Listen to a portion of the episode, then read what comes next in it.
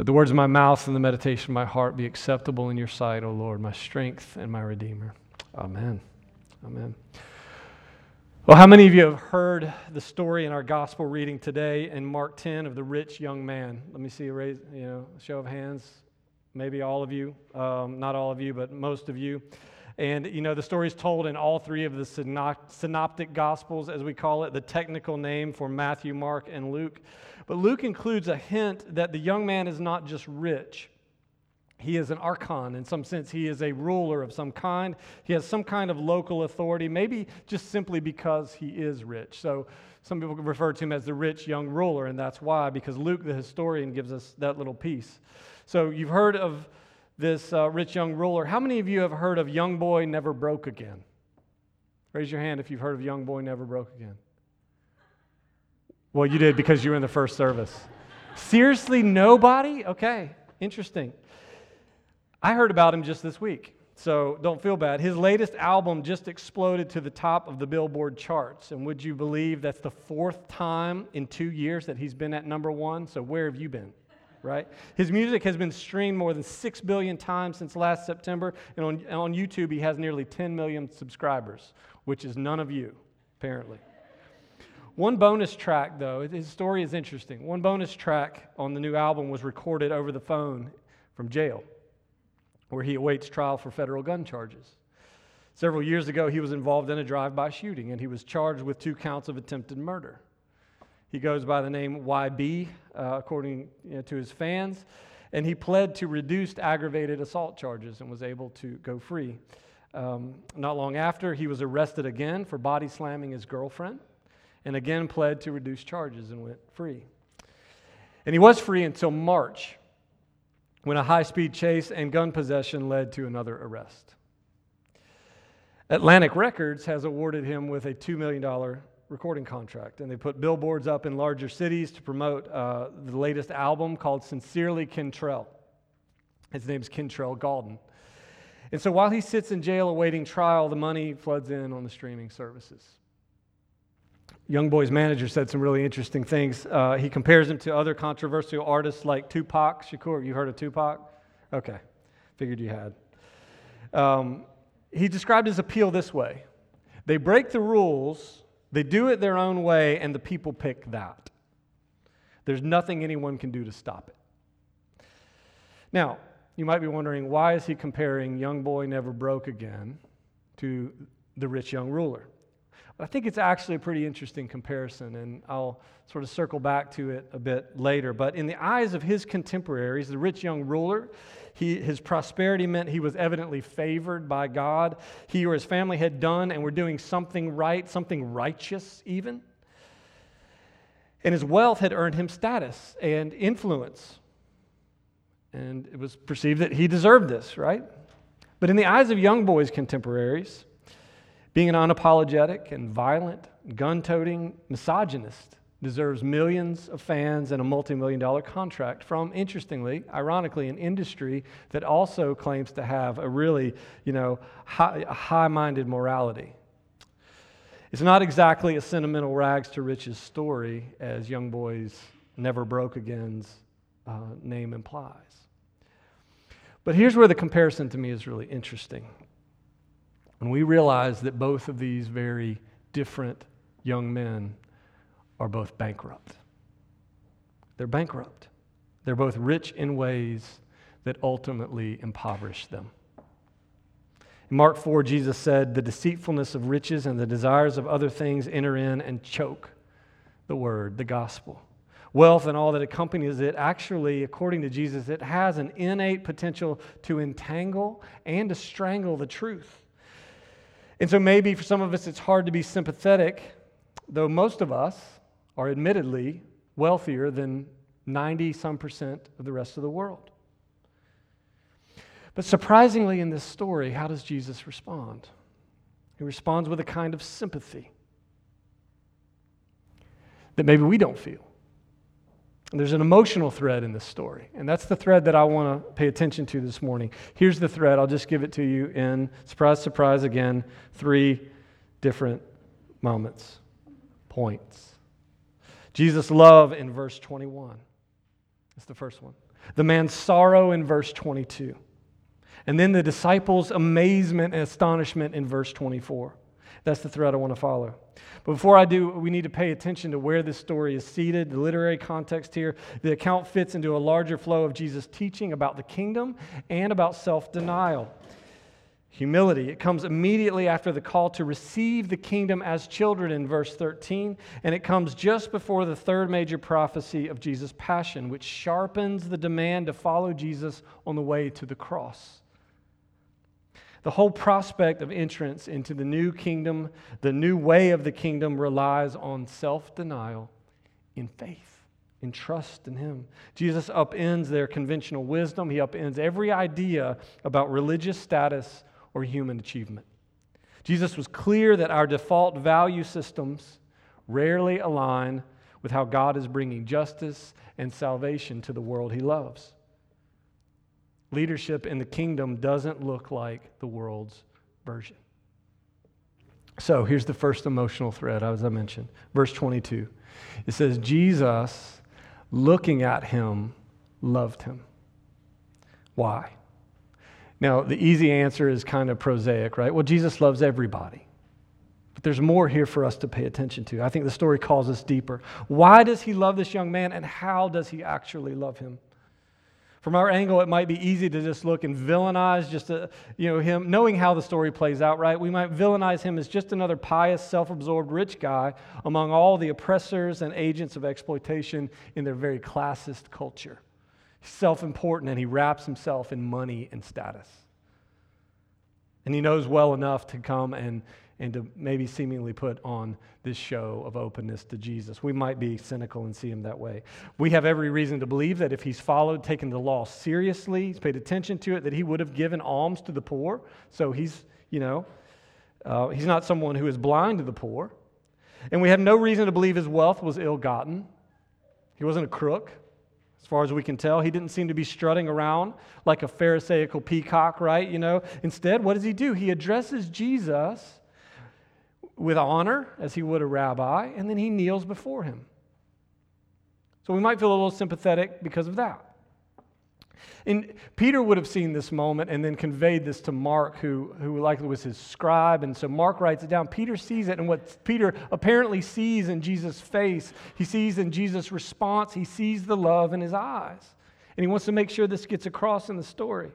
But I don't think the man's earnestness or his respect for Jesus, or why that's not why Jesus loved him.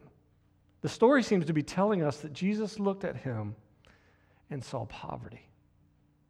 He saw what he lacked. He saw the threat to his soul, despite all the good works that he's been doing since his youth. This big castle that he's built, financial and moral, in his own soul. Jesus sees, Jesus feels even the one thing he really lacks, freedom. Jesus sees that what the rich young man believes he possesses has possessed him. The disciples would have looked at him as the epitome of everything that's right in their world, his perfection and his prosperity. And some of us might, as I said, see him as the epitome of everything that's wrong with the world, this self-righteous moralist with power and privilege and wealth who doesn't really know anything of the margins or of the weak or of the suffering. He doesn't really know anything about it. But Jesus loves him. How does Jesus love him? Or maybe better put, in what way does Jesus love him? He tells him the truth. He says, you lack one thing.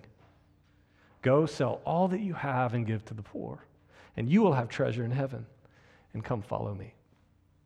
Jesus offers him the way of freedom. It's a painful one. It's a particular one for him, but the only one that Jesus knows will work. The one that will actually answer his actual question about how is it that I will get what I know deep down I'm lacking? How can I inherit eternal life?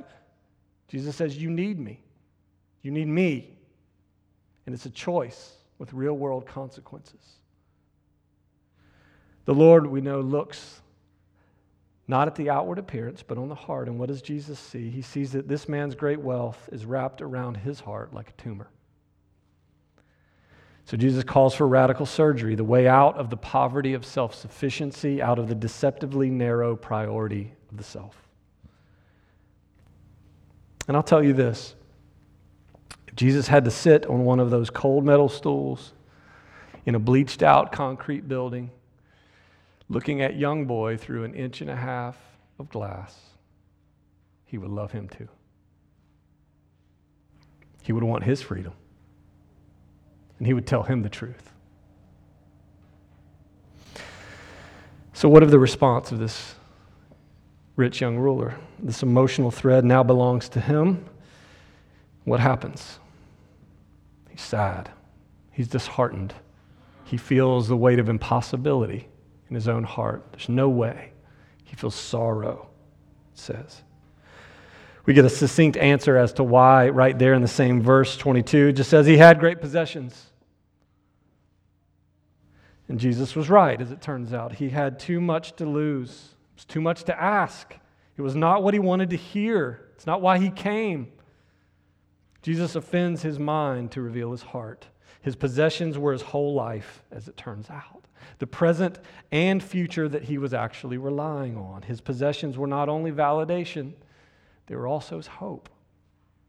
And so he walks away. Even this vast moral wealth that he had, that was clear from the account, all the obedience from his youth, his perceived perfection was just simply not enough. And you know, Jesus actually started working on him in verse 17, if we pay attention here. He says, the rich young ruler comes, he says, good teacher. And Jesus, latches onto that. He says, why do you call me good? No one is good except the Father. Unless this young man think that the holy man in front of him, this rabbi, Jesus, was really just about moral instruction and can give him that last nudge into absolute self-confidence, Jesus does what? He shifts the whole foundation. There's not one more thing he can do in all his competence, in all his wealth, to button the kingdom up for himself. It will require faith. And faith, my friends, means always self-denial. A path of following and going where you might not want to go in the short term. The only way this particular man could enter by faith was to walk where not he, but the Lord is actually in the lead. And now, a few years back, I had lunch with a pastor of a very wealthy congregation, and I asked him how he led in that particular context. And he said this, generalization, wealthy people generally value two things, excellence and being well-rounded. And I thought, I get that. And there's nothing wrong with excellence and being well-rounded. But he went on to explain that he teaches how the gospel leads to true excellence and true well-roundedness. And as I listened to him talk, it began to sound to me like all support and no challenge. Kind of a soft endorsement, sort of unchallenged endorsement of their existing values. And I left scratching my head a little bit, thinking, probably a tough context in some ways. And I left thinking of the rich young ruler, wondering if that's exactly what he was hoping for from Jesus. How to have it all with a little extra help from the rabbi. In saying that, I am not suggesting, this passage does not suggest itself to be universal. It's not prescriptive, calling all wealthy people to sell everything. It doesn't. But what we do get from this story, among other things, is the fact that Jesus is not an addition. Wealth is not an exception. And moral excellence, no matter how good you are or how good you think you are, is not saving. You can't do enough. Jesus is only interested in new creation, whatever it takes. That is the ultimate expression of love, to set us free. And guess what, friends? He might offend you to get you there. And whatever your bottom line looks like, Jesus must be Lord of it. Think about this. What's worse than an obvious threat to your soul? A not so obvious threat to your soul, right? What's worse than that? a threat to your soul that our culture and our communities believe is more a blessing than a liability.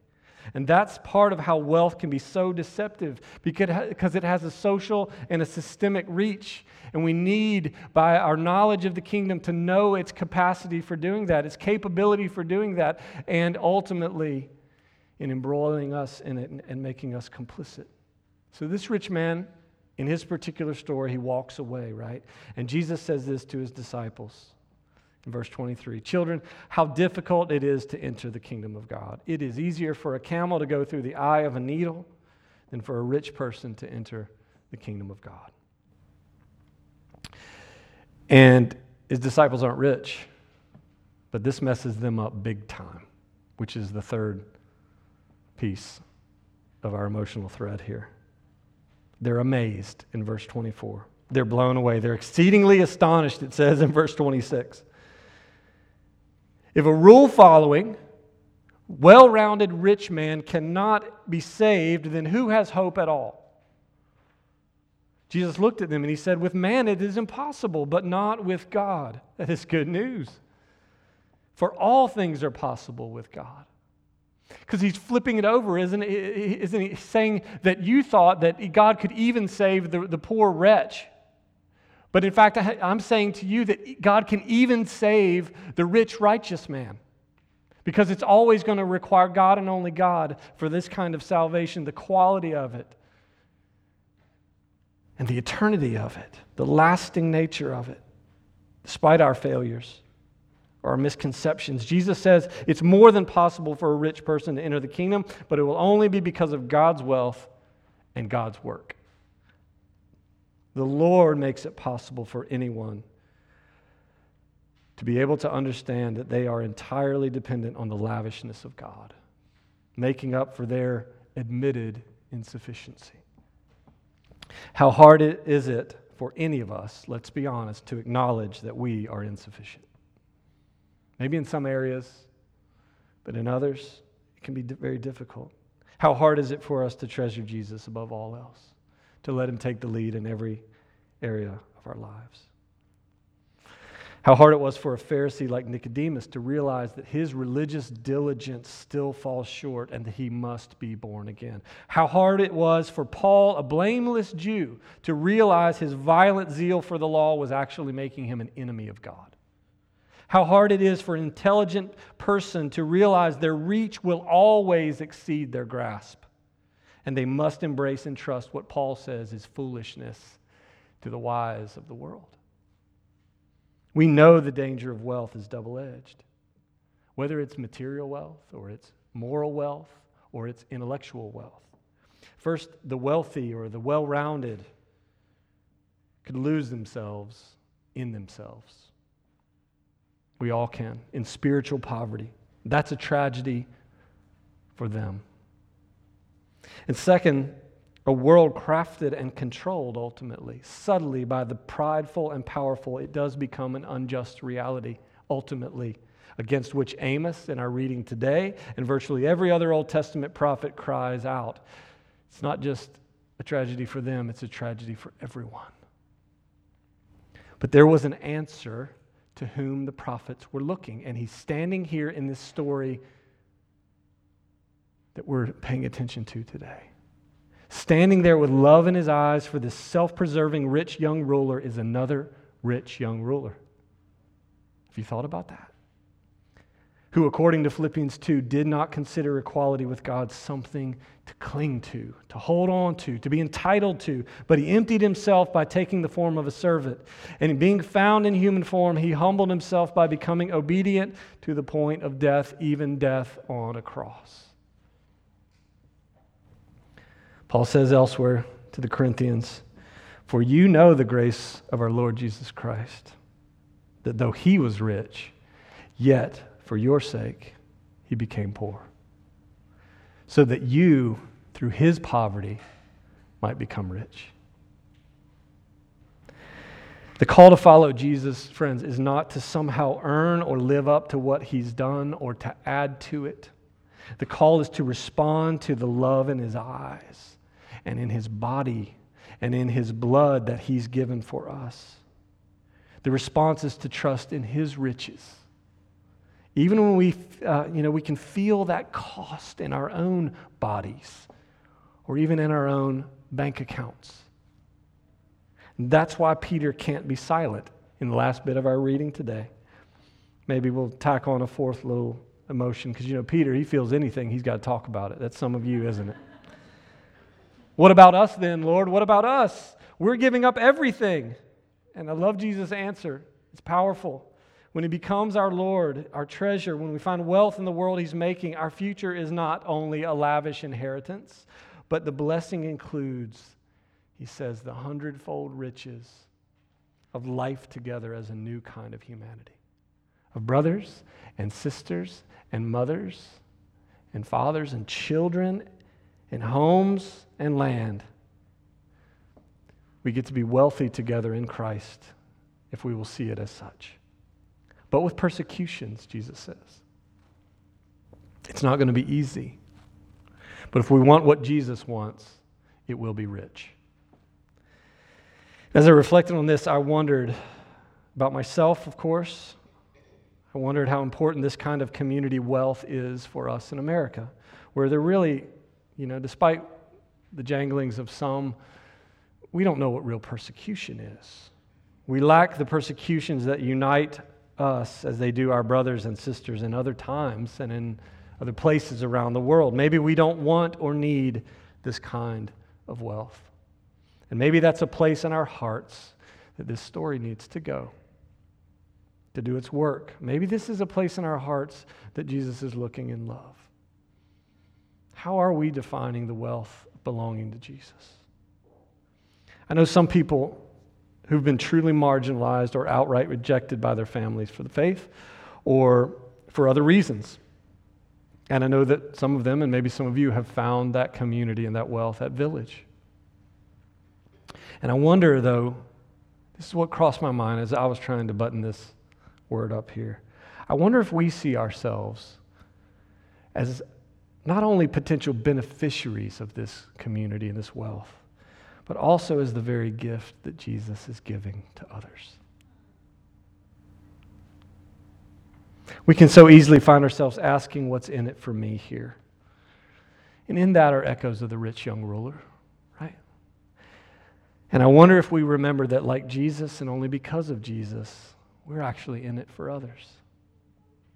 We are a treasure to one another. And we are what Jesus is giving to one another. And it's only by him and because of him and as we follow him that that can even be close to the vision that he has for us. The Lord being our helper. Jesus promises that none of us who trust in him will find ourselves bankrupt. Never broke again. And the question is always this, and I ask it almost every Sunday. Do we believe it? Lord, help us to believe it. Lord, I confess, we all could probably easily confess that we have not surrendered every part of our life to you. But thank you for the story. Thank you for the look of love in your eyes when we don't get it and we ask dumb questions as they turn out to be. And when we lack the courage and the faith to follow you, we thank you that you love us. We pray that you would help us. We pray that you would help Young Boy Never Broke Again. We pray that you would help his fans. We pray that you would help us, God, in the violence in our own hearts. And even the criminality in our own pride that hurts the world you love. Thank you today that we get to confess together. And thank you today that we get to open empty hands to receive again the love that you have for us in the body and blood. And we get to do it together. In the name of the Father, Son, and Holy Spirit. Amen.